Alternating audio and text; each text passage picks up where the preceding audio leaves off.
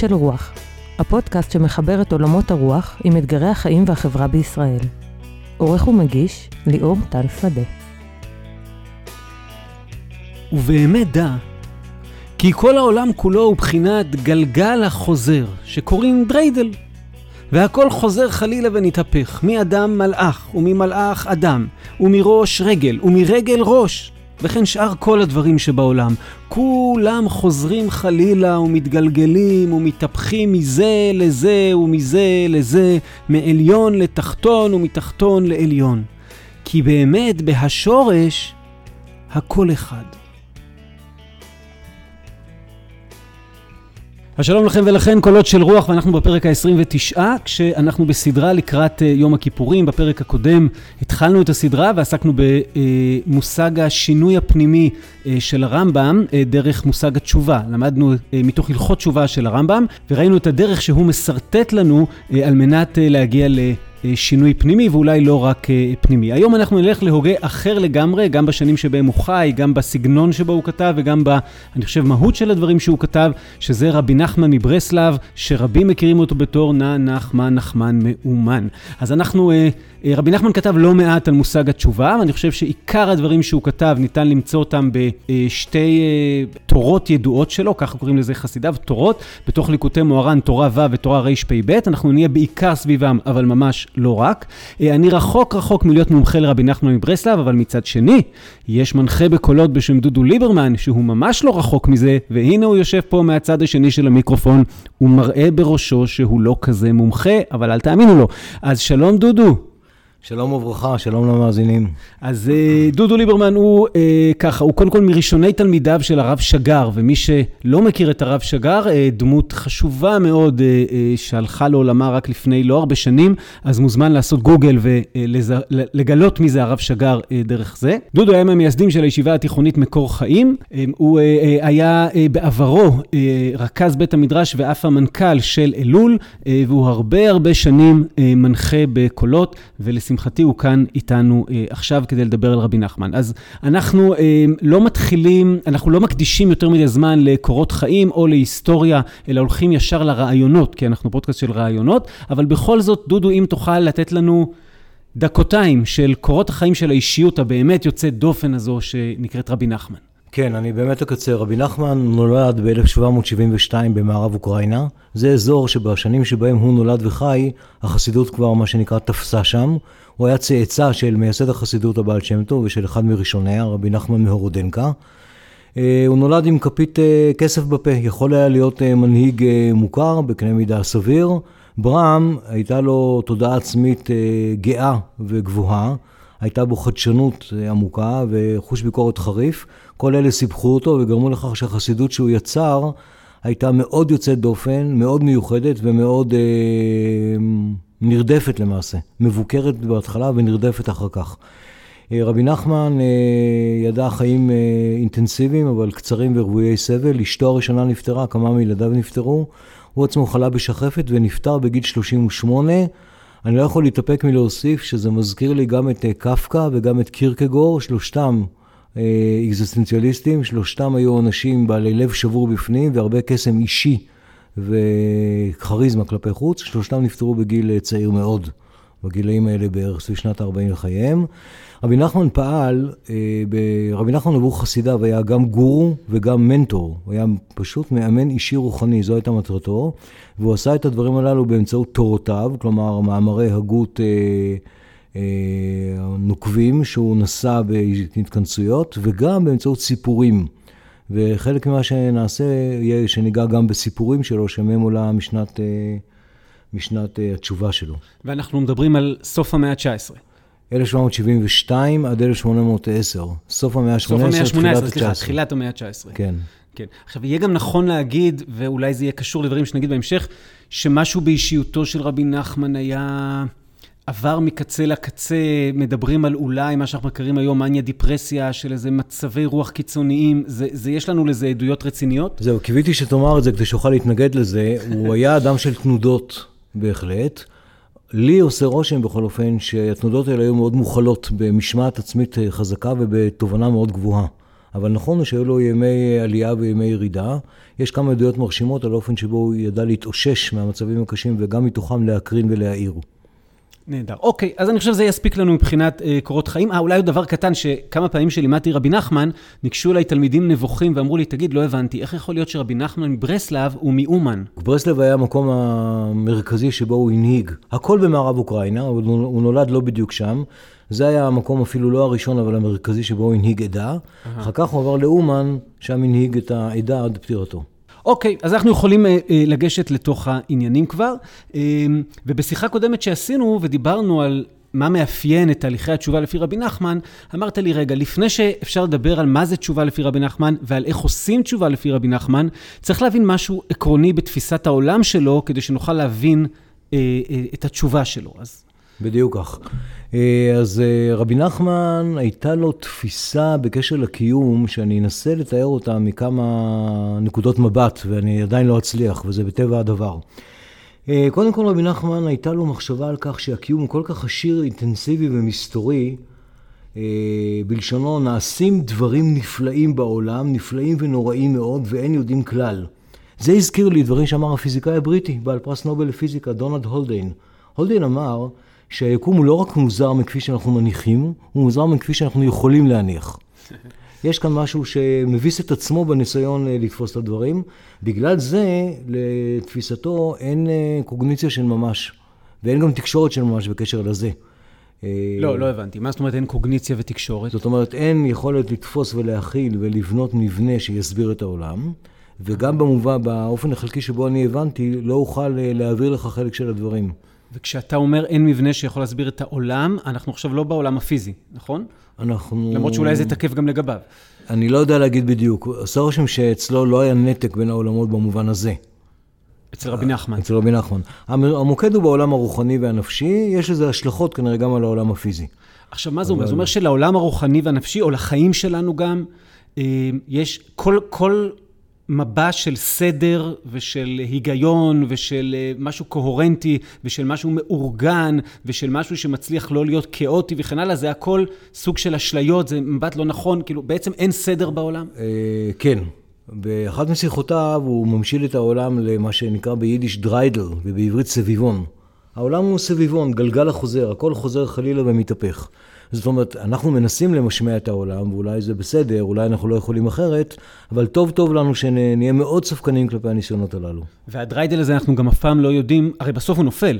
אנחנו רק לא יודעים על איזה צד. לא יודעים על איזה צד, וגם אם הוא נפל יום אחד על צד אחד, זה לא אומר שביום השני הוא ייפול על אותו צד. כן. ואולי נגיד פה, אולי זה, אולי זה קצת להקדים דברים, אבל נגיד פה משהו מאוד מרכזי, אני חושב, אצל רבי נחמן, כשאנחנו רואים שאנחנו לא יודעים על איזה צד הסביבון ייפול, אם אני אה, נתפס לדימוי הזה, אין צד טוב וצד רע במובנים הפשוטים של טוב ורע. זאת אומרת, חלק מזה שאין את הסדר הזה, זאת אני חושב רבי נחמן אומר לנו ככה, אם היינו מגיעים לדרגת הידיעה הגבוהה ביותר, שהיא מעין עולם הבא, אז היינו מבינים שבעצם, סליחה על הקלישאה, הכל לטובה, היינו מבינים שהכל מידי הקדוש ברוך הוא והוא לא עושה רע. זה יהיה נכון להגיד משהו באזור הזה? אה, אנחנו עוד מעט נפגוש את אה, תורה ד', שגם היא אחת מתורות התשובה שלו, ששם הוא אומר שהבחינה הגבוהה ביותר, שאדם ידע שהכל לטובה. אבל זה מורכב. בואו נתקדם לשם בשלבים. אוקיי, אז מה השלב הראשון? בואו נלך. אז אנחנו מבינים שבמובן מסוים העולם כאוטי, זה, זה לא משהו שקל לתפוס אותו, אבל כאילו העולם אין בו סדר אמיתי. כן, אני, אני אחדד את זה במיוחד לציר הזמן, שהוא נוגע לענייננו בעוסקנו בתשובה. אה, הזמן הוא לא מרחב הומוגני, נייטרלי, שאפשר לתכנן עליו תוכניות ולמשמע אותו. אנחנו כולנו עובדים מול לוחות זמנים של חברות ביטוח לצורך העניין, שאומרות לך כמה דמי ביטוח תשלם בפברואר 2036. על זה יגיד רבי נחמן, אוקיי, תתכנן לך. אני אומר בסוגריים שזה חשוב לדעת שרבי נחמן לא היה ברסלבר. כלומר, הוא לא היה עני ואביון שרוקד על גגות של מכוניות, הוא היה אדם די עמיד, היו לו כמה חנויות שהוא השכיר, הוא היה מקפיד בלבושו ומקפיד בהתנהגותו. אבל למרות כל הדברים הללו, ולמרות שהוא חי את חייו באופן אה, סדור מבחינה זו, הוא ידע שהניסיונות שלנו למשמע את המציאות ולבטוח במחר שיהיה כמו היום, הם ניסיונות גריידה, וצריך להיות מוכנים להפתעות כל הזמן. אני אגיד לי משהו חזק יותר על זה, וכאן אנחנו מגיעים, אני כאן אה, ניגע בקטע של סיפור, ברשותכם. כדי לתאר את האופי הלא הומוגני של הזמן, כלומר את האופן שבו רגע אחד אינו מכתיב את הרגע הבא, שבו רגע אחד יכול להיות דל והשני ישיר ולהפך. רבי נחמן סיפר סיפור שיש לו ממד סימבולי עמוק. הסיפור מדבר על, אה, הסיפור נקרא סיפור הלב והמעיין, והוא אינו אלא חטיבה בתוך חטיבה של סיפור ארוך, לא ניכנס לכל זה כרגע. ובסיפור הזה מדובר על מה שמקיים את החיות של העולם, כמקום של אהבה, תקווה, ראיית היפה ועשיית טוב. זאת אומרת, העולם יכול להתקיים בלי כל זה. הוא גם מתקיים בלי כל זה, כמקום בנאלי, מקום אינטרסנטי, מקום של עשיית uh, רע, או לפחות של עשיית בצע, או לפחות של אנוכיות. מה מקיים את העולם כמקום טוב? זה, לצורך העניין, צריך לדבר, המציא רבי נחמן את הלב של העולם. כלומר, מוקד של תשוקות וגעגועים וכיסופים, שהלב הזה כוסף ומתגעגע וחושק למשהו שהוא מעל העולם. העניין הוא שהאיד... שמה שעושה את העולם למקום טוב הוא שאיפה שלו לחרוג ממנו. לצורך העניין, מדובר... שאיפה של מי? של העולם, של מקומות, אה, של המקומות היותר חיים של העולם. בואו נהיה יותר אה, קונקרטיים. אנשים גדולים בעולם, וגם אנשים טובים בעולם, בכל התקופות, אה, נחשפים לממש אידיאלים שהם לא אינטרסנטיים, שהם לא במישור המציאות הרגיל. האידיאלים הללו מבחינה זו הם מחוץ לעולם, כי הם מחוץ למהלך הרגיל שלו. האנשים הללו, הניסיונות המוצלחים שלהם לעיתים, יוצרים רגע של חסד. רגע של עשייה טובה. רגע שאתה אומר, וואו, מאיפה זה בא, מאיפה זה נפל עלינו. הרגעים הללו מצטרפים באותו סיפור על ידי ישות מסתורית שנקראת הקבצן כבד הפה. הוא כבד פה כי הוא גמגמן בכל מה שנוגע לסמולטוק, אבל הוא דברן נפלא ומליץ בלשונו של רבי נחמן, בכל הנוגע ללשים אה, עדשה ודאבל קליק על רגעים גדולים כאלה, ולציין, הנה קרה כאן רגע יוצא דופן. עכשיו, ישות אחרת שנקראת איש חסד האמת אוספת את הרגעים הללו ויוצרת מהם יום. היום הזה ניתן ללב של העולם. הלב נותן את היום הזה למעיין, כלומר לאותו מקום שמזין אותו. זה, זו דרך אה, סיפורית לתאר מה מאפשר לאידיאלים גדולים לשרות בעולם, מה מאפשר להם. אז תן לי, תן, תן את הנמשל. כן? מה מאפשר לאידיאלים גדולים לשרות בעולם? לא מרוץ הבחירות של 2019, גם לא מצעו של דונלד טראמפ. זה יפה, כי כשאתה אומר מרוץ הבחירות של 2019, זה לראשונה בהיסטוריה צריך להגיד מרוצי הבחירות של 2019. אחד מהם. יש שניים, יש שניים ושניהם לא כאלה. נכון, יש שניים ונקווה שלא יהיו שלושה. והם לא כאלה, מה שמאפשר לעולם אה, להתקיים ברמה נוספת, רמה של כאמור געגוע, יופי, אהבה, ידידות, סולידריות, זה אלו אותם רגעים ועשיות מהסוג הזה של רבים מכם המאזינים ורבים מהאחרים שלא מאזינים לנו, כשיש מישהו או כמה אנשים שיכולים לתכלל ולומר, רגע, העולם הזה עדיין שווה, עדיין קיים. עכשיו, אני אקרא כמה שורות מאותו סיפור ואתאר מה קורה. בסדר? אתם מוכנים? יאללה. סיפור. עיקר התהוות הזמן, סוגריים, כי הזמן בעצמו הוא נברא, הוא על ידי חסדים של אמת. וזה כבד הפה הולך ומקבץ כל החסדים של האמת, ומביא אותם אל איש חסד האמת, והוא נותן יום ללב, והלב נותן למעיין. עכשיו נקודת הנקודה המכריעה. וכשמגיע היום הזה שעליו דיברנו, להיות נגמר ונפסק, ואזי כשיוגמר היום לא יהיה זמן למעיין, ויסתלק חס ושלום. ואז יסתלק הלב חס ושלום, ויתבטל כל העולם חס ושלום. ואזי, סמוך ממש לגמר היום, הם מתחילים להיפרד זה מזה. מתחילים לומר חידות ושירים, לידר. שירים נפלאים זה לזה באהבה רבה ובהשתוקקות גדול מאוד מאוד. וזה איש חסד האמת משגיח על זה, וכשמגיע היום בסופו ממש להיות נגמר ונפסק, אזי זה איש חסד האמת נותן במתנה עוד יום אחד. ושוב יש יום למעיין, למעיין. שזה חלק ממה שאמרת קודם בעצם, אני, אני לא יכול לדעת היום בבוקר על מחר בבוקר. בדיוק. נכון? זה כאילו הכל קורה מעכשיו לעכשיו, הכל רגעי. בדיוק. זה כמעט קרפדים כזה, כמעט לחיות את ה-seize the day, לחיות את הרגע, את ה... את ה... בדיוק. על זה אומר רבי נחמן בתורה קצרה אבל מפורסמת, תורה רע"ב, היום אם בקולו תשמעו. זה פסוק בתהילים שאומר כן. היום אם בקולו תשמעו. אומר על זה רבי נחמן, למה היום? כי יום המחרת הוא עולם אחר לגמרי. יהיה יום מחר אולי, אבל הוא יהיה עולם אחר. איך אפשר, אם, אם מאמינים בזה עד הסוף, כן. okay? אין, אין שום... איך אפשר לבנות משהו בעולם? איך אפשר להיות בזוגיות? איך אפשר... אה, הורות, אני אמור לגדל את הילד מ-0 עד... כן, כאילו, איך אפשר לבנות משהו בתוך עולם שכל מה שיש לי מול העיניים זה כאוס, ואי אפשר לדעת שום דבר מה יקרה עוד שלוש שניות, ואני צריך uh, לעשות את הרגע הזה רגע של חסד. אמרת זוגיות, אז אני אגיד משהו שאמר, נדבר על הליטווקים. אחד מראשי הישיבות הליטאים הגדולים, ששמו היה רבי שמעון שקופ, חקר ומצא שמצוות קידושין מתחדשת בכל יום ויום. אמר לו ידידו שחלק עליו בזה רבי חיים, אם ככה מזל טוב. והתשובה לשאלתך, כל בוקר מחדש, שנאמר להיוולד כל בוקר מחדש. זאת אומרת, אני צריך כל בוקר מחדש להפוך לאבא של הילדים שלי? כן. מזווית חדשה, ממבט חדש, מרעננות חדשה. ואפשר לדבר איתם שזה כל בוקר, ולכן בלילה שישנו רצוף, וזה... לא. ש... לא, אין רצף, לא, אין רצף. עבורם אני- גם... הבנתי. אוקיי, אז בואו נעשה צעד קדימה. אנחנו מבינים את הדבר הזה. אמ, זאת אומרת, תגיד לי אם אני אומר נכון, חלק מבסיס הרעיון של התשובה, אני כבר מגיע לתשובה, זה להבין את איך העולם הזה באמת מתנהל ולהצליח לחיות ככה, להתקרב ללב, זה הרעיון?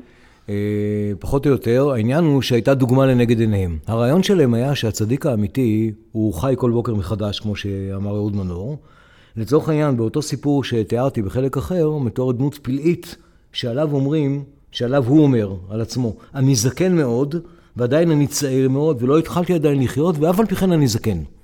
הפרדוקסליות המכוון של הניסוח היא אפיון של רבי נחמן, אבל באמת האיש הצדיק האמיתי, ורבי נחמן אמר את זה גם על עצמו, הוא אדם שככל שהוא קשיש, שבע ימים ולמוד ניסיון, הוא מתחיל כל רגע מחדש.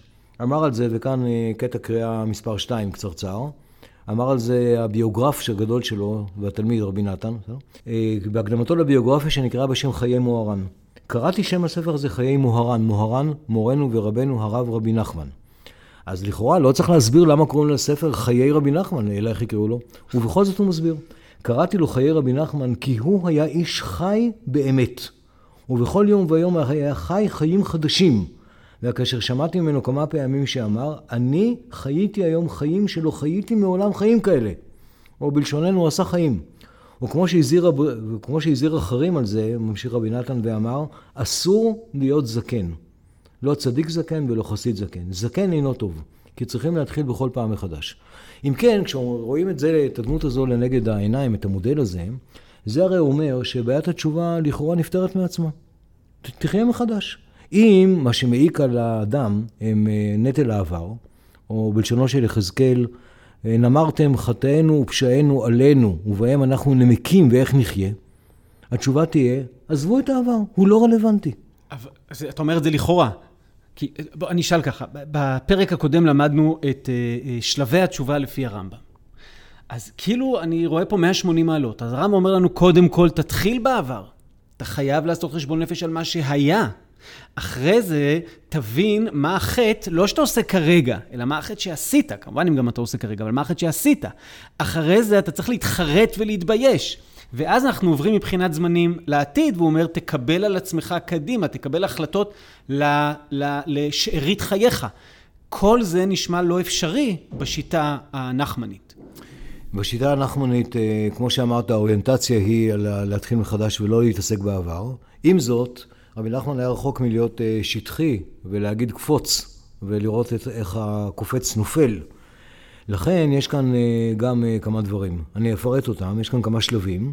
אני אפרט אותם. לפני זה, אם תרשה לי, אני אשווה דווקא לרב קוק, שאני גם מאוד מכיר, וההבדל ביניהם הוא כל כך בולט, שמבחינה מתודית קשה לוותר עליו. כן, קדימה. אפשר?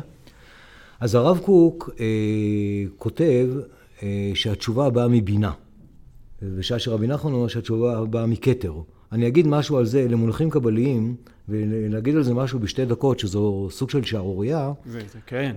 אה, בקבלה מדובר על רצף של כתר, חוכמה, בינה. הכתר הוא הרצון הראשוני, ההיו לי, להוות, לברוא וגם להיות. הוא כתר במובן זה שהוא כתר שהוא מעל הראש. הכל מתחיל מלמעלה, הראש עוד לא קיים, קיים הכתר שמעליו. החוכמה היא האינטואיציה הראשונית, והבינה היא התובנה המכ- המכוננת והמפורטת. הרב קוק אומר שהתשובה מתחילה לגבי האדם מהבינה. כלומר, הוא הולך חזרה מרמות הביצוע שלו, חזרה, חזרה, חזרה, עד לתובנות המכוננות, ואותן הוא משנה. אותן הוא בונה מחדש, ומשם הוא חוזר ויורד אל הווייתו. כן. שאולי אולי צריך להגיד כשאצל הרב קוק בכלל, ההרכב של העולם הוא הכל משלים את הכל לכדי אחדות אחת גדולה. הפוך בעצם מהכל כאוטי ושום דבר לא מסודר, ואי אפשר אה, הכל אה, חלקים ושברים. שנאמר, באורות התשובה פרק ד', הטבע העולמי וכל יציר פרטי, ההיסטוריה האנושית וכל איש יחידי ומעשיו, צריכים להיות מסוכרים בסקירה אחת, כתוכן אחד בעל פרקים שונים. אז ממהרת, ממהרת האורה של הדעה המביאה לידי תשובה לבוא. אז הנה ראינו ראייה מכלולית לגמרי, שמתוכה נעשה את התשובה. בהקשר הזה התשובה היא סוג של דבר אה, ממש מובן, עושים תהליך של תיקון אחורה, תיקון אחורה מקרין קדימה וכולי. מול זה, אומר אה, רבי נחמן, קודם כל זה לא לוגי, זה לא מובן, זה, יש בזה סתרי נסתרות. שנית, זה לא ודאי. אם יזכה, גם אם זה יקרה, לא ברור איך זה יקרה. ומה שיקרה יהיה סוג של היפוך. אין כאן תיקון הדרגתי ומובן ושיטתי ומתודי שאולי הוא קשה, אבל מובן מה לעשות ואיך לעשות. יש כאן סוג של נס. זאת אומרת, אתה אומר לי ככה, אם אני עכשיו החלטתי שהגיע חודש אלול ופתאום התעוררתי, התעוררתי, אני כבר לא ישן, שמעתי את קול השופר וכולי עכשיו, אה, ואני רוצה לעשות תשובה, ואני מחפש אצל רבי נחמן, תעזור לי, מה לעשות? אז אתה לא ממש עוזר לי. טוב, אז אני אשתדל אה, לעזור. יאללה. אז קודם כל, כנראה לא במקרה דיברת על התעוררתי ועל אורי שאני מתרדמתכם. אה, אני חייב לומר, למען היושרה, מה שנקרא, שאני בונה כאן איזשהו מודל משלוש תורות של רבי נחמן, ס', ד' וו', שהוא עצמו לא הציג אותם כמודל, זה ניסיון שלי. בכל מקרה, שלושת האלמנטים כשלעצמם קיימים. הוא כמעט, הייתי אומר, לא יכול להציג אותם כמודל, כי זה יסתור את ה... נכון? את אופן החשיבה שהוא מנסה כן, לתת לנו. נכון, לא ירצה, לא ירצה. לא ירצה, כן. אבל אם ננסה בכל זאת, לצורך העניין, תורה ס' פותח, אה, אומרת בקטע מרכזי שבה, קטע ו', יש בני אדם שישנים את ימיהם. הוא מסתבר בהמשך שזה רוב האנשים. ישנים את ימיהם, כלומר חיים את חייהם בתרדמת קיומית. האינטואיציה הזו היא לא... הוא לא המציא אותה. הבודהה למשל הוא זה שהתעורר, הנאור, שמו היה אחר, אבל הבודהה זה הנאור, המתעורר. הוגה הדעות הגדול גורדייף דיבר על כך שהוא רואה את האנשים הולכים כשעיניהם סגורות. אנשים ישנים, וצריך להעירה משנתם. השאלה היא איך מתעוררים מהשינה. לצורך העניין, השינה כאן היא שינה לגבי מה שתיארנו קודם. כלומר, הקיום האינטנסיבי והחד פעמי, והמופרד לרגעים, והמלא יופי והוד וחמלה. את זה אנשים לא רואים, כאילו השגרה היא שינה. השגרה היא שינה. אוקיי. איך מעירים אותם? ההצעה שלו היא הצעה באמת מוזרה ומרתקת. היינו, היינו אומרים, תפוס את האיש בכתפיו ותגיד לו, ליאור, תתעורר כבר, תפסיק לחרוב כאן ליד המיקרופון. אבל לא זה מה שהוא אומר. הוא טוען שאם נעשה את זה, החיצונים האוחזים בו לא יניחו אותו לצאת. כל אדם אחוז על ידי חיצונים. מה זה חיצונים? חיצונים זה התדמית שלי, הצורך להיראות מנכ"ל מוצלח, הורה מוצלח, בן זוג מוצלח, שכן מוצלח, חבר קהילה מוצלח וכולי. אה, האילוצים שלי לדאוג למחר, לוחות הזמנים שהסתבכתי בהם, אלה הם החיצונים. מעניין שתפילת כל נדרי, יש לרב הדין שטיינזץ פרשנות עליה, שאומרת מה זה הנדרים האלה, מה זה כל הקונמי, זה, זה הכל הדברים שאני סגור בתוכם, שהרגע ציינת אותם, זה החיצונים האלה בעצם, ותפילת כל נדרי באה לשחרר אותי מהם. בדיוק. מעניין הקשר. בדיוק. צריך, אותם חיצונים שעיצבו את קיומי עד עכשיו, גם אחרי רגע ההתעוררות ורגע השמחה שהיה לי, הם יחזרו למקומם, הם לא נמחקו. לכן קודם כל צריך לעבוד עליהם ולצאת מהם החוצה, אחרי זה נראה איך נטפל בהם. איך יוצאים החוצה? על ידי כך שמראים לאדם, וכאן תפקידו של החבר, החבר הנמצא ליד האדם המתעורר ושם לב שהוא התעורר, כדאי לו לחבר, להראות לו את פניו. פניו שפירושו הקיום האופטימלי שלו, הגדול שלו. אבל את פניו הוא צריך להראות לו דרך סיפור מעשה. דרך סיפור מעשה, ולא as it is, כדי שהחיצונים לא ישימו לב. אני אדגים. כן. אני יודע שזה נפתל, אני אדגים. בואו ניקח את הסיפור שהזכרתי קודם, על איש חסד האמת וכולי. אה, מי שמתבונן בסיפור הזה, פתאום נמצא למד כמה דברים שיכול לבחור ביניהם. האחד, שזה שהוא לא חש בקיומו, ברגעים הגדולים של קיומו, סוג של המשכיות ורצף, זה לא מקרי, זה לא טעות וזה לא אסון, זה ככה. וזה בסדר. השני, שאם, שתמיד יש זמן לעשות חסד. ההנחה היא שאין לי זמן לעשות טובות לאנשים. התשובה היא, אם תעשה טובה זה ייצר לך זמן. זאת אומרת, הסיפור הוא, הוא מתודה כדי שאני אבין איפה אני חי? כדי שאני אבין איפה אני חי. ומי אני... שמדברת עליו מתודה אחרת? כאילו, זה רק מתודה? זה אמצעי? אין, אין חשיבות לכשעצמה? זה אמצעי אה, התעוררות? כמו בהרבה מקרים, אין בנרטיב הבדל של ממש בין האמצעי לבין החומר. לא, בוא אם, נו- אם אני אראה לך שאני יכול, ששמוליק לא מתעורר מסיפור, שמוליק מתעורר בשיטה אחרת, אז נלך לשיטה אחרת, העיקר שיתעורר. כנראה שכן, כנראה שכן. התעוררתי. התעוררתי. עכשיו אני רוצה לעשות, מה, מה אני עושה כשאני ער? עכשיו כשאני, כשאני ער, אני הולך לטפל באותם חיצונים, שהרי כאמור הם לא נעלמו. הצלחתי להרדים אותם כך שאני ער, אבל אני ער והם ערים. הכוחות האלה נמצאים בי, ולא כדאי להתעלם מזה. כאן באה הצעה שמפורטת בתורה ד'. ההצעה הזו אומרת, ההצעה הזו בעצם מדברת על וידוי, וכאן צריך להגיד משהו. חסידי רבי נחמן נקראו על ידי מתנגדיהם וידויניקס, כלומר המתוודים. הווידוי רווח עד היום. עד היום הוא רווח אצל חסידי ברסלב שעולים לאומן לראש השנה אצל חלקם. הם כותבים על גיליונות ארוכים את קורות חייהם, וכשהם באים לציון, לקבר, הם מספרים לרבי נחמן את קורות חייהם. לאו דווקא את המעשים הרעים, לאו דווקא עניינים של מצוות, הם מספרים הכל. למה? כי ההנחה היא שכשאתה מספר, כשאתה מתוודה לפני תלמיד חכם, רצוי חי, לפעמים מת, לפעמים זה גם לא איש של ה... לפעמים מת זה גם רבי נחמן אומר, או שזה חידוש של החסידים? זה חידוש של החסידים. אוקיי, כן, חשבתי כך. אה, אני מתנצל, לא, לא. זה גם הוא. הרי הוא ציווה להם לבוא, למקום קברו. אוקיי. ולהתוודות? ולהתוודות. אבל אה, זה גם יכול להיות, אם ניקח, נלך על העולם הרגיל, זה יכול להיות הפסיכואנליטיקאי, זה יכול להיות בן הזוג, זה יכול להיות חבר טוב, ואם אין, זה מה לעשות, אני עצמי. רגע, אבל בתורה ד' הוא לא אומר זה יכול להיות כל אדם, הוא אומר שזה צריך להיות תלמיד חכם, כי התלמיד חכם יכוון אותי אל שורש נשמתי. נכון, אבל זה כבר קשור לאותה הנחיה שלך, שאנחנו ננסה לעשות את הדברים נגישים לכל אדם בכל מצב. אה, אוקיי. אז מי שיש לו, לא, באמת, מי מי, שיש תלמיד, לו... מי התלמיד חכם שלי? זה בעצם, אני זה, צריך אתה הופך את זה. לסובייקטיבי. כן. בדיוק, אני צריך לגייס תודעה גבוהה יותר. כלומר, הסיפור הדברים איננו רכלנות, ואיננו סתם אה, כרונולוגיה, זה סוג של אמירה לפני מישהו שיכול לראות, להביא את הדברים לשורשם. כלומר, אה, ליצור תודעה יותר מעמיקה בקשר ללמה עשיתי מה שעשיתי ומה זה רצה לבטא. אני אתן דוגמה עוד פעם מהשטח. כן. אולי כמה מהמאזינים מכירים את העמותה שנקראת פעמונים. זו עמותה שעוזרת לאנשים שלא מצליחים לנהל את משק ביתם כלכלית כראוי. הם כל הזמן באוברדרפטים ובצרות. נאמר שיושב אדם לפני יועץ של פעמונים שהוא לא רק כלכלן, אלא הוא באמת איש עם תבונה רחבה יותר. במהלך זה שהוא מפרט לפניו את חשבון הוצאותיו, לאט לאט עולה השאלה, למה אני מוציא הוצאות יותר ממה שיש לי? עצם זה שפירטתי, אני עובר השאלה תהליך. עולה והולכת בדיוק. יכול להיות שאני אגיע לצירוף, מה שרבי נחמן קורא. צירוף זה מין משפט כמו מסגרת מאיימת עליי. אהה, אם מסגרת מאיימת עליי, אני אפרוץ אותה.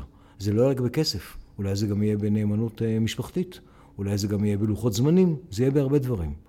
וברגע שהגעתי למקום הזה, אני יכול להיכנס לתוך זה, ואז מאמין רבי נחמן שאני יכול לשנות את הצירופים. דהיינו, לקחת את אותם חומרי גלם, כלומר אני, ורצוני לקנות דברים, ורצוני להתרחב, להשפיע, ליצור, לסגל לעצמי, ותחת אה, כותרת אחרת, כמו מסגרת, זה ביטחון. מסגרת זה טוב, מסגרת זה דבר שאפשר להתפתח ממנו, מה שלא יהיה. מעניין. מי שהקשיב לפרק הקודם שמע, שמעה שאצל הרמב"ם הווידוי הוא מאוד מאוד מרכזי, וזה מעניין, נחצה שתי צורות מחשבה שונות, ועוד נראה עד כמה הן שונות. אה, אצל שניהם הסיפור של הווידוי הוא, הוא, הוא, הוא כלי, הוא כלי מאוד מאוד מרכזי. אנחנו גדלנו על סרטים שווידוי זה בכלל נוצרי, ויש איזה איש שנכנס לחדר קטן, ו, אה, ולא, יש פה משהו מאוד אה, בשורש ה- מה שהתרבות הזאת, התרבות היהודית מציעה לנו. נכון, אני רק אגיד שהפסוק שממנו רבי נחמן יונק את הדבר הזה הוא הפסוק ביחזקאל, שבו נאמר, ותהי עוונותם חקוקה על עצמותם. על זה אומר רבי נחמן, העוונות של האדם הם על העצמות, או בלשוננו בעצמות, באסנס, במהות. מה שאדם עושה משפיע על, על עצמו, אדם מעצב את עצמו.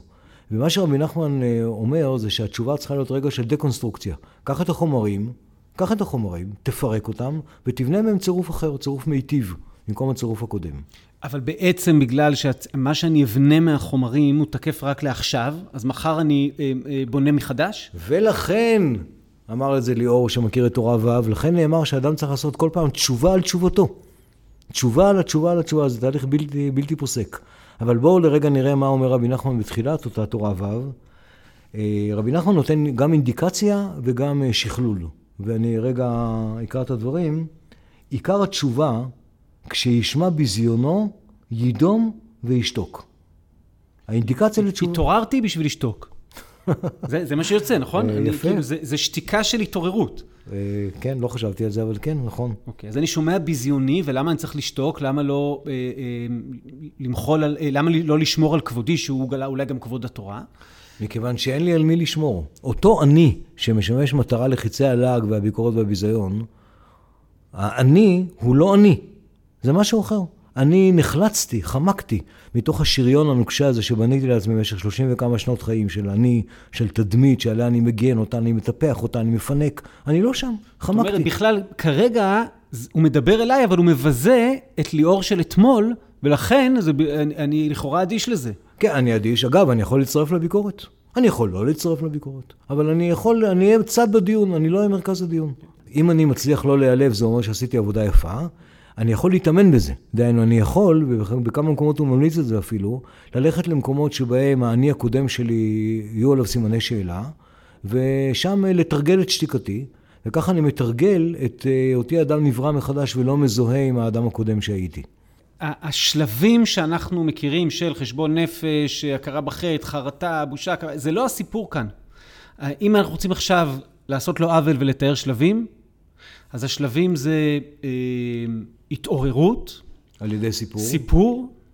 אה, אחרי ההתעוררות להתחיל... אה, לבנות ו... את עצמי מחדש, ליצור... באמצעות וידוי. זאת אומרת, הסיפור, נכון? עכשיו, עכשיו זה באמצעות וידוי, אה, והבנייה הזאת היא לא בנייה שאומרת, אה, בוא ניקח את החטאים ונהפוך אותם ל... אלא אני פשוט בונה את ליאור של עכשיו, של היום. כן, אני הייתי, אני מסכים עם כל מה שאתה אומר, אני אגבש את זה טיפונת יותר, גם לצורך ההמשך, שבהתחלה אני מוצא את עצמי בתוך סיפור שלכאורה הוא לא הסיפור שלי. מישהו טוב ומיטיב התאים לי סיפור ושם גיליתי את פניי. אז אני הולך אל עצמי הקונקרטי, אל העוונות שלי, אל העצמות שלי, ומספר את עצמי לעצמי, או לאותו תלמיד חכם שעומד לפניי, מחדש. אחרי שעשיתי את זה, אני בודק את הצלחתי בכך שאני רואה עד כמה אני מצליח לא, לא להזדהות עם האני הקודם מהסיפור הקודם. אין לנו זמן לעשות את זה, אבל זה מרתק למי שמבין בזה, להשוות קצת לגישה הנרטיבית שהתפתחה מאוד בעשרות השנים האחרונות, גם בעולם הפסיכולוגיה, גם בעולם הייעוץ הארגוני. יש פה הרבה, הרבה דברים מקבילים, אני חושב. כן, אוסיף על כך שאני עסקתי או עוסק בליווי נרטיבי שמשמעו הוא בדיוק זה. כלומר, למצוא את הסיפור החדש שאותו אתה רוצה להזדהות ולראות לאן זה לוקח אותך. אני רוצה רגע לעבור, ברשותך, לתורה רפ"ב, שמציעה דרך אחרת. אז רגע, אז לפני שאומרים תורה רפ"ב, נגיד משהו בסוף תורה ו'. בסוף תורה ו', חוזר רבי נחמן בעצם למה שהוא כתב בהתחלה, כמעט בצורה מעגלית, שצריך לשמוע ביזיונו ולדום ולשתוק וכן הלאה, ושם הוא מסביר את זה אחרת. הוא אומר, למה אני צריך לשתוק? אני צריך לשתוק כי אני צריך לדון כל אדם לכף זכות, ואם אני אצליח לדון את זה שמבזה אותי לכף זכות, אז אני אשתוק, והשתיקה שלי היא חלק מתהליך של לדון אותו לכף זכות. שזה זה לוקח אותנו כבר למקום קצת אחר, ועכשיו זה נראה לי הקפיצה לתורה רפ"ב, ובתורה רפ"ב, לפני שהוא מדבר על איך אני מתנהל עם עצמי, אה, הוא מכניס לנו פנימה את האדם השלישי. אני רוצה להגיד מה זה המושג הזה של האדם השלישי. אה, יש את האדם שכרגע עושה תשובה, יש את המתעורר נקרא לו, mm-hmm. ויש את האנשים ש, שנפגעו מאותו אדם, ש, ש, שבתקופתו הקודמת אולי היה להם לא פשוט איתו אה, וכן הלאה, ושאולי אפילו רואים אותו כאיש רע או דברים מהסוג הזה. ויש את האדם השלישי שעכשיו נכנס לסיפור, ועד הרגע כשדיברנו על תשובה, לא, לאדם השלישי הזה לא היה תפקיד ולא היה משמעות, ותורה רפ"ב מתחילה בזה, באיך אני מסתכל על אדם אחר, איך אני מתבונן בו ומה אני רואה בו, דרך זה שאני דן אותו לכף זכות. אז בואו בוא נתחיל משם. כן, נתחיל משם. תורה רפ"ב היא כה מפורסמת שהיא הפכה כבר למושג. על התורה הזו נאמר, נאמר בספר, הזהיר רבנו, זיכרונו לברכה, מאוד ללך עם התורה הזאת, כי יסוד גדול. אז היא הפכה למושג, אני מכיר אפילו איזה הרכב מוזיקלי ברסלבי שנקרא רפ"ב. וכולם יודעים על מה מדובר, כל מי שבסביבה. וידידנו שולי רנד כתב את השיר נקודה טובה על תורה אה, רפ"ב, כן, שלו יכולנו ואנחנו לא יכולים בגלל זכויות יוצרים, אז עכשיו היו שומעים את השיר. נכון. אם כן, אומר אה, רבי נחמן בקטע של ליאור ציטט, צריך לדון את כל האדם לכף זכות. ואפילו מישהו רשע גמור, צריך לחפש ולמצוא בו איזה מעט טוב, שבאותו מעט אינו רשע. שלב שני, ועל ידי זה שמוצא בו מעט טוב ודן אותו לכף זכות, על ידי זה מעלה אותו באמת לכף זכות. אם כן, אומר כאן רבי נחמן אה, דברים שבנויים על שתי הנחות. הנחת יסוד אחת, שבכל אדם יש חלק טוב, גם אם זעום. זו הנחה ראשונה. והנחה השנייה, שהשיפוט החיובי שלי, או של מישהו אחר על, על אדם אחר, מחלחל ומשפיע. ראייה בעין טובה משפיעה במוקדם ובמאוחר. אוקיי, עכשיו פה נראה לי אנחנו צריכים לפענח כמה מהמילים שאמרת, שמוסיפים לנו פה. אני צריך למצוא מעט טוב באדם הזה, אז קודם כל נגיד, להבדיל מהתורה שאומרת, אני צריך לשחק אותה כאילו יש מעט טוב באדם הזה, ואז אפקט פיגמליון, ואם תאמין במישהו אז זה גם מתממש וכן הלאה. כאן הדיוק הוא שאני חייב לחפש, לבקש ולמצוא בו מעט טוב, כי איך אפשר שאין בו מעט טוב? ואם אני אחפש מספיק, אני אראה איזה מעשה טוב שהוא עשה, אני אראה איזה מצוונת, אני אראה איזה קו אופי מסוים. אז דרך ההתבוננות על הטוב האמיתי שנמצא באותו אדם, אני מתחיל להזיז אותו, אמרנו קודם להעיר, להעיר אותו לכיוון של תשובה. כן, לא מדובר כאן על ספקולציה ועל אה, כאילו מדובר על תהליך אה, ממש, אה, איך לומר, קונסטרוקטיבי של בנייה. בנייה מאבני יסוד קטנות. והוא משתמש בפסוק ועוד מעט ואין רשע והתבוננת על מקומו ואיננו. אומר עוד מעט טוב שאתה תמצא בו, אם תמצא בו עוד טיפה טוב, אז הוא כבר לא יהיה רשע. ואם הוא כבר לא יהיה רשע, אז התבוננת על מקומו, זאת אומרת על מדרגתו הראשונה, על המקום הרוחני שלו, ואיננו, הוא כבר לא שם, שזה יופי של מניפולציה על פסוק שבמקור בעצם אומר עוד רגע אלוהים יהרוג את כל הרשעים, אז אצל רבי נחמן, שיש לזה גם סיפור תלמודי מעניין, המאבק הוא ברשעות ולא ברשע, בדיוק. ולכן פשוט הרשע יהפוך ללא רשע. נכון. אה, כל זה מאוד נכון. אני רוצה ברשותכם לקרוא כמה שורות, בסדר ליאור? קריאה אחרונה אני חושב, של, אה, שהדברים, שרבי נחמן אומר את הדברים אה, על האיש עצמו, מכיוון שמסתבר שהראייה הזו, שהיא מלכתחילה הראייה של אדם כלפי חברו, היא גם של מישהו כלפי עצמו. כשלא נמצא לו חבר טוב שיעשה עבורו את העבודה הזו. אתם מוזמנים להקשיב גם לתוכן וגם, ואולי בעיקר, לפתוס. וכן צריך האדם למצוא גם בעצמו. ואפילו כשמתחיל להסתכל בעצמו, ורואה שאין בו שום טוב, והוא מלא חטאים, אף על פי כן אסור לו ליפול מזה. רק צריך לחפש ולמצוא איזה מעט טוב. כי איך אפשר שלא עשה מימיו איזה דבר טוב? ואף כשמתחיל להסתכל באותו הדבר הטוב, והוא רואה שהוא גם כן מלא פצעים ואין בו מתום. אתם רואים שהאיש היה אובססיבי למדי. היינו לא, שרואה... שלא, האיש הבין מה mm. קורה לסוג מסוים של אנשים כשהם מחפשים בעצמם את הנקודות הטובות. יש סוג אוקיי. של אנשים... שקל להם למצוא. שקל להם למצוא, ויש סוג של אנשים שכשהם ימצאו נקודה טובה, הם מיד יגידו, אה, נו, אני, אני יודע, זה לא באמת טוב. כן. אין בו מתום, יש... זה לא... אני, אני טוען, אני ככה, הרבה שנים כשאני מלמד את רפ"ב, אני אומר את זה לאנשים שיושבים איתי, שכל חדר מתחלק לשני סוגי אנשים. אלה שאתה אומר להם, תחפש את הנקודה הטובה בעצמך, יש להם כבר רשימה מוכנה, ואלה שמתקשים מאוד מאוד מאוד. אוקיי, okay, יפה. אז אני אמשיך. היינו, שרואה שגם, המצ... שגם הדבר הטוב שזכה לעשות הוא גם כן מלא פניות ומחשבות זרות ופגמים, עם כל זה, איך אפשר שלא יהיה באותו דבר איזה מהטוב? כי על כל פנים, איכשהו, על כל פנים, היה איזשהו נקודה טובה בדבר הטוב שעשה. כי צריך האדם לחפש ולבקש למצוא בעצמו איזה מהטוב. עכשיו, אה, אומר אה, רבי נחמן, שאומר רבי נתן, התלמיד, שרבנו הזהיר ללכת עם התורה הזו, למה? מפני שכל הייאוש והמראה השחורה והמחשבה שאני לא יכול לבנות את עצמי מחדש, איננה אלא מעשה מה שנקרא בלשונם בעל דבר, או במבטא הנכון בעל דובור, שפירושו היצר הרע הוא השטן. או במילים אחרות. אה, צריך כאן להדגיש משהו, אולי אני אדגים. בואו נאמר שאדם מוצא בעצמו אהבת הבריות.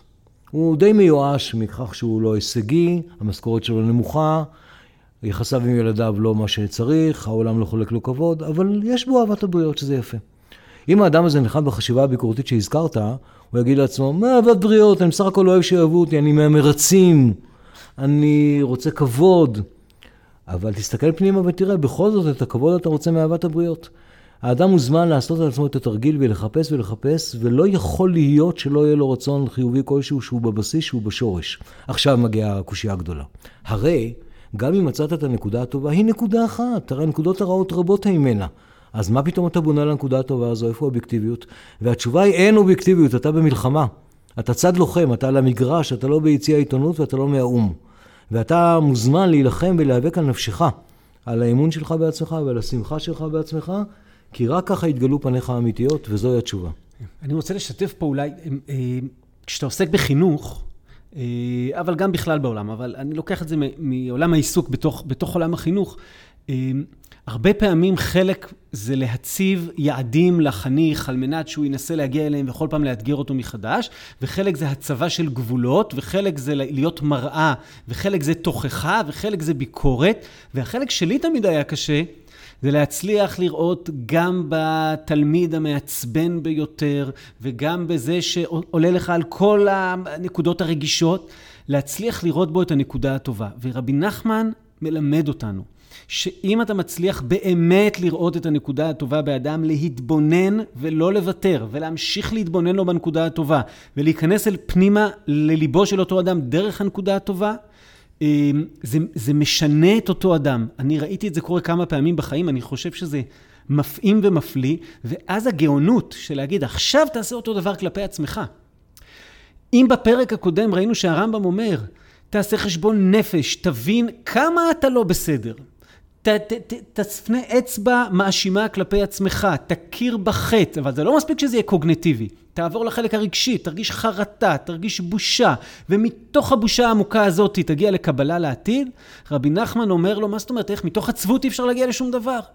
להפך, תעשה חשבון נפש ותמצא את הנקודות הטובות בעצמך. ומתוך הנקודות הטובות אתה תתחיל לבנות עוד נקודה ועוד נקודה ועוד נקודה, שם תמצא את הכוחות אמ, לבנות את אה, דודו החדש, את ליאור החדש, אה, שכל יום מחדש ניתן לבנות, וכך תעשה תשובה. זה ממש, הייתי אומר, היפוך של, ה, של העבודה הפנימית שאנחנו נדרשים לעשות. זה מאוד מעניין, ואני הייתי רוצה להצטרף לתובנה היפה הזו ולהגיד משהו על ציר הזמן. הרמב"ם חי במאה ה-12 לספירה. רבי נחמן בתחילת המאה ה-19. כנראה ש-700 שנה תורתו של הרמב"ם חלחלה. רבי נחמן כבר היה מעוצב על פי התורה, הוא כבר ראה את כל הדברים העצובים שהרמב"ם רצה. ומהמקום הזה הוא אמר, אוקיי, סבבה, ראיתי, מה עכשיו? מי כאן אה, יצעד את המאוחר? רק שנייה. ואז, בואו נעבור מהמאה ה-19 למאה ה-21, לעכשיו. אה, תראו, מה רבי נחמן בעצם אומר בהקשר של סיפור שעליו דיברנו בדקות האחרונות? הוא אומר, אל תאמין, אל תקבל את הסיפור שאתה מספר לעצמך על עצמך. פרק אותו.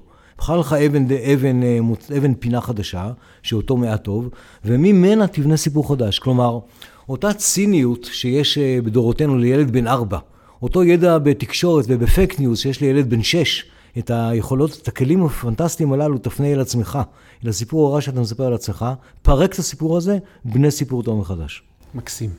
טוב, אה, אמרת על ציר הזמן ונגמר לנו הזמן, אבל אני חושב שרצינו לסיים בעוד הערה אחת, כי בהמשך תורה רפ"ב, רבי נחמן מדבר על שליח הציבור, ושליח הציבור יכול להיות באמת החזן בבית הכנסת, אבל יכול להיות השליח של הציבור, אה, אה, מהרמה של מנהיג פוליטי, ראש עיר, או כל דבר כזה, והוא אומר שם דבר יפה על שליח הציבור. כן, אני אקרא איזשהו קטע מרבי נחמן שמתייחס לבחירות שזה עתה עברנו. אני רק אגיד שבהלכה, החזן שעומד לפני עמוד התפילה ומוביל את התפילה, נקרא שליח הציבור. זה ביטוי רב משמעות. גם ראש ממשלה, מנהיג אופוזיציה, יועץ משפטי ועוד, כולם שלוחי ציבור. ויש כאן המלצה בקשר לתפקידו ולטיבו, והיא, ודע שמי שיכול ללקט הנקודות הטובות שנמצא בכל אחד מישראל, אפילו בפושעי ישראל, הוא זה שיכול להתפלל לפני העמוד. כי המתפלל לפני העמוד נקרא שליח ציבור, שפירושו שיהיה נשלח מכל הציבור. היינו, שצריך שיקבץ את כל הנקודות הטובות שנמצא בכל אחד מהמתפללים, וכל הנקודות הטובות יהיו נכללים בו, והוא יעמוד ויתפלל עם הטוב הזה, וזהו שליח ציבור. מקסים. אני יכול להגיד לך, אני מרגיש שלראשונה, אני מקווה שזה לא דרמטי, לראשונה בתולדות ישראל, הבחירות לא היו לא על אה, ביטחון ולא על כלכלה. הבחירות היו על השאלה מהי ממלכתיות ומהי אמ, אה, דמוקרטיה, והאם מי שהוא שליח הציבור הוא שליח הקואליציה, או שהוא שליח הציבור כולו, עם דגשים אמ, שלשמם הוא נבחר.